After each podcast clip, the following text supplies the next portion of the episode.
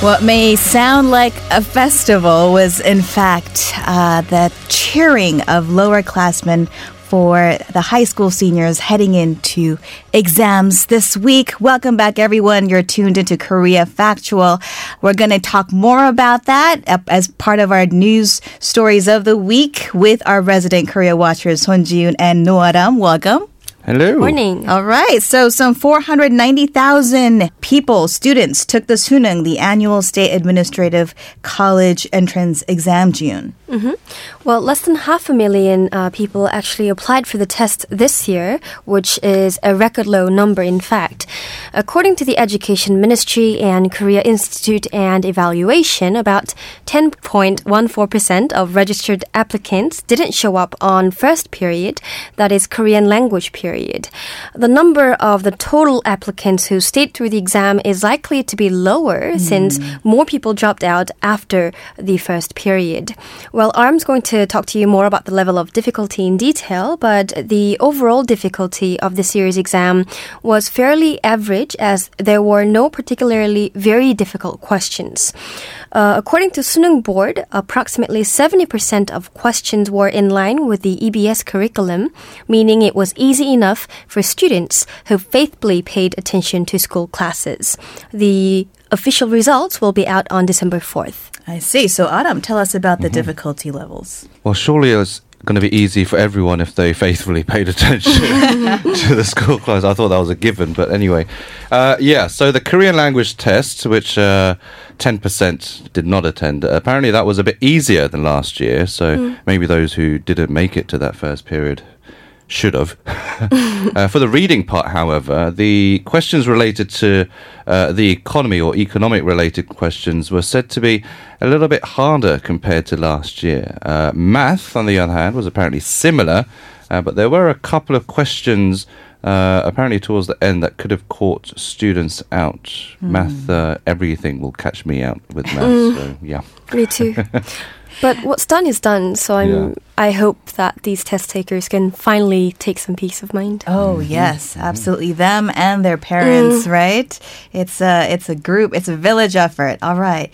Speaking of, the whole country did tiptoe on Thursday as it was one of the most nerve wracking days of the year. I mean, mm-hmm. traffic was cleared, planes even mm-hmm. hovered uh, just in case they were going to make, you know, extra noise to distract the students. Share with us some of the interesting episodes, June. Mm-hmm. Right. In Seoul alone, more than 100 applicants arrived at test venues with the help of police officers. Most of them asked for help to the police because they slept in or because they were trapped trapped in the heavy traffic. More than a 100 were mm-hmm. late. Oh, yes. Oh no. and some even got confused with the test venues. Uh, they went to the wrong one, had to move to the right one. Uh, so they rode in police cars and police motorcycles. And just to give you an example, a male student showed up at an all girls test venue because he got mixed up of his own venue.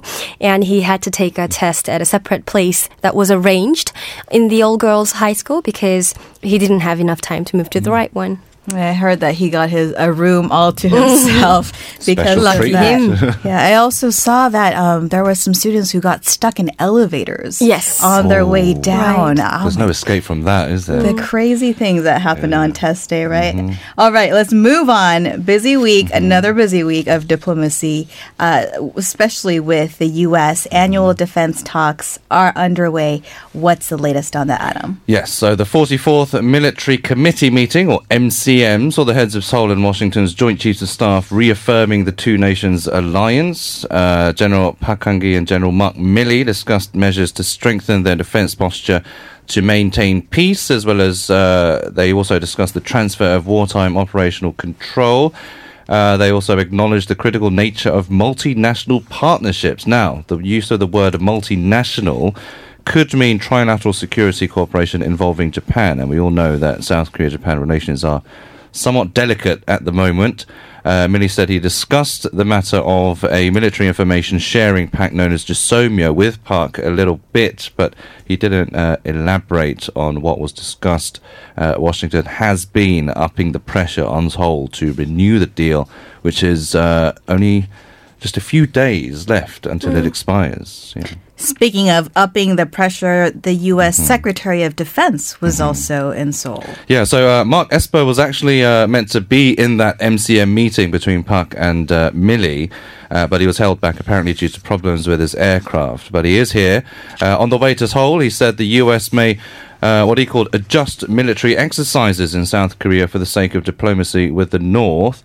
The North issued a rare quick response to Esper's remarks, assessing them as, quote, positive efforts by Washington to resume their stalled talks. But the Pyongyang's top nuclear envoy reiterated that Washington must first unveil a fundamental solution to resolve the nuclear impasse. If it does, the North says talks may resume next month as proposed by the US. Well, there has been intense pressure from Washington to get Seoul to renew that intelligence sharing pact with Japan, GSOMIA. Do you think President Moon will budge with now days? Uh, it's not looking likely at the moment. Now, Esper and President Moon have met. Um, uh, President Moon, as the, the, the Blue House, has kept on saying that Japan must be the first to kind of withdraw their export curbs.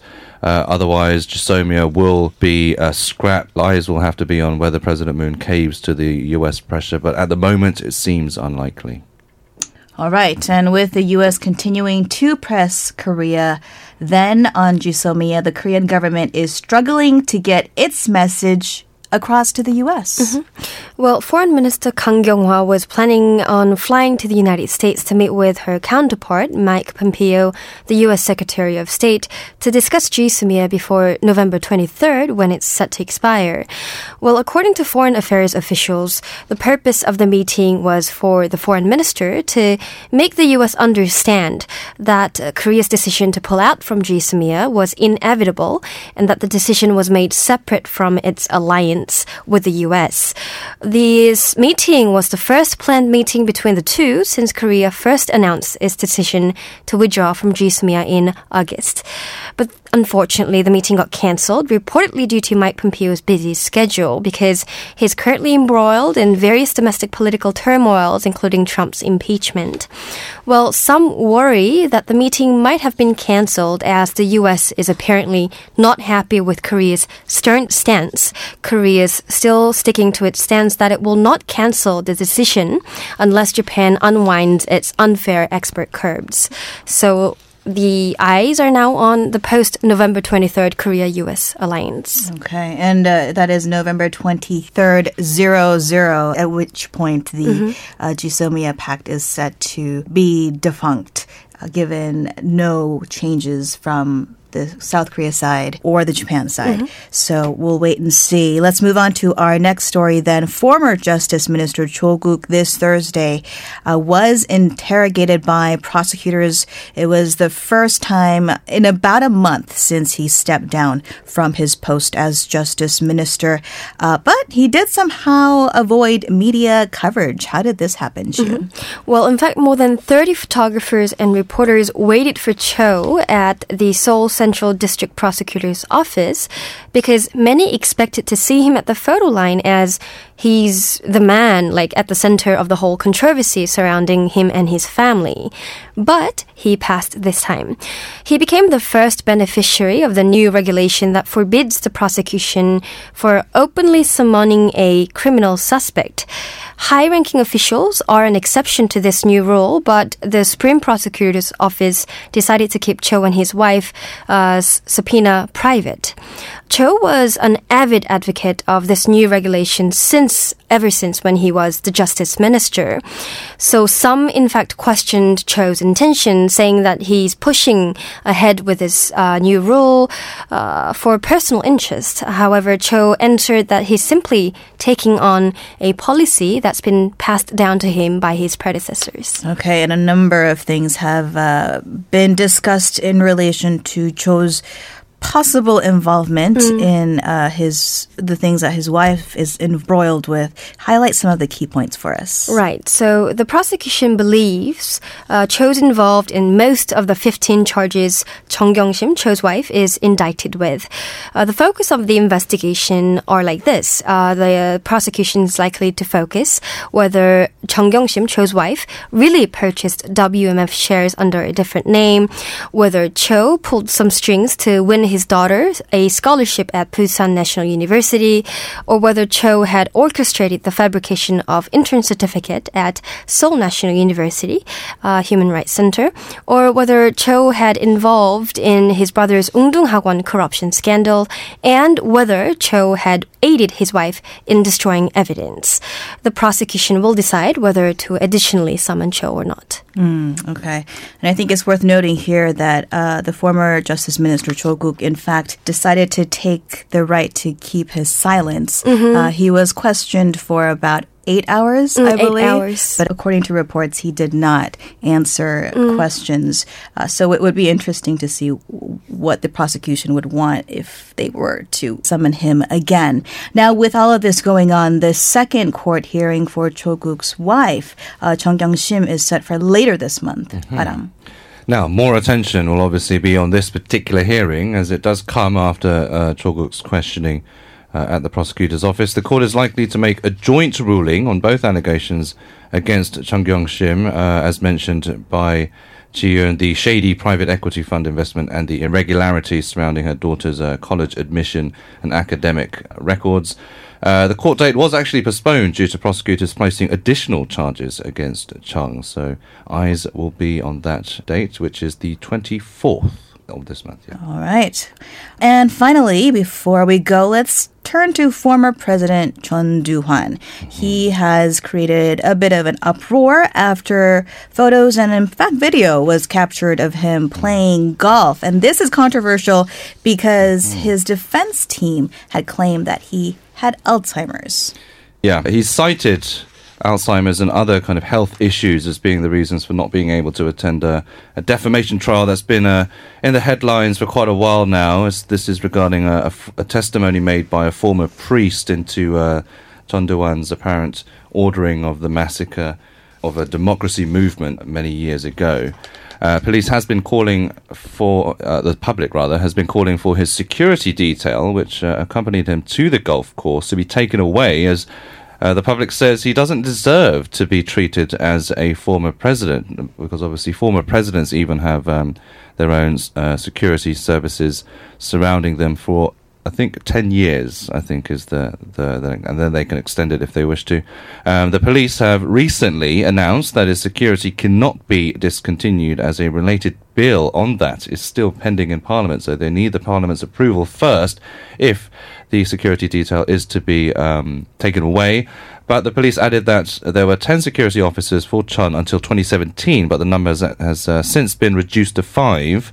But there are dozens more at his home, and also the home of uh, another notorious former president. Dozens more. Nice. Okay. Well, back to the point of Alzheimer's quickly, June. Is it true that he has Alzheimer's? I suppose it's not a physical disability, it's more of a mental. But of course it is. Uh, well, his then presidential secretariat said he's quite forgetful these days. He is physically sound, nonetheless, his memory and cognitive ability is quite unreliable as he's very forgetful of things going on in the current society. He says that he can't remember the sitting president, uh, which is Moon Jae-in. Once a suspect submits a Alzheimer's medical report, a court excuses the suspect as the testimony can be unreliable. This is quite understandable. But at this point, there is no way to verify whether his symptoms or his diagnosis is real or not. And according to the vice chief of Justice Party who confronted the former president at the golf course, just like RM said, he never mixed up his scores. So we are not so sure if he's really sick or not. So there is room for suspicion information. Um, Chan can easily hush all the rumors and suspicions by opening his records and certificates, but he refused to on the ground, saying that he's already been excused by the court and that those informations are personal information. All right, and we will be going into a little bit more on Alzheimer's disease with a Harvard psychiatrist and social anthropologist coming right up in the magnifier. But for now, uh, and Adam, thank you so much for coming in and sharing with us the headlines today. Thank, Thank you. you.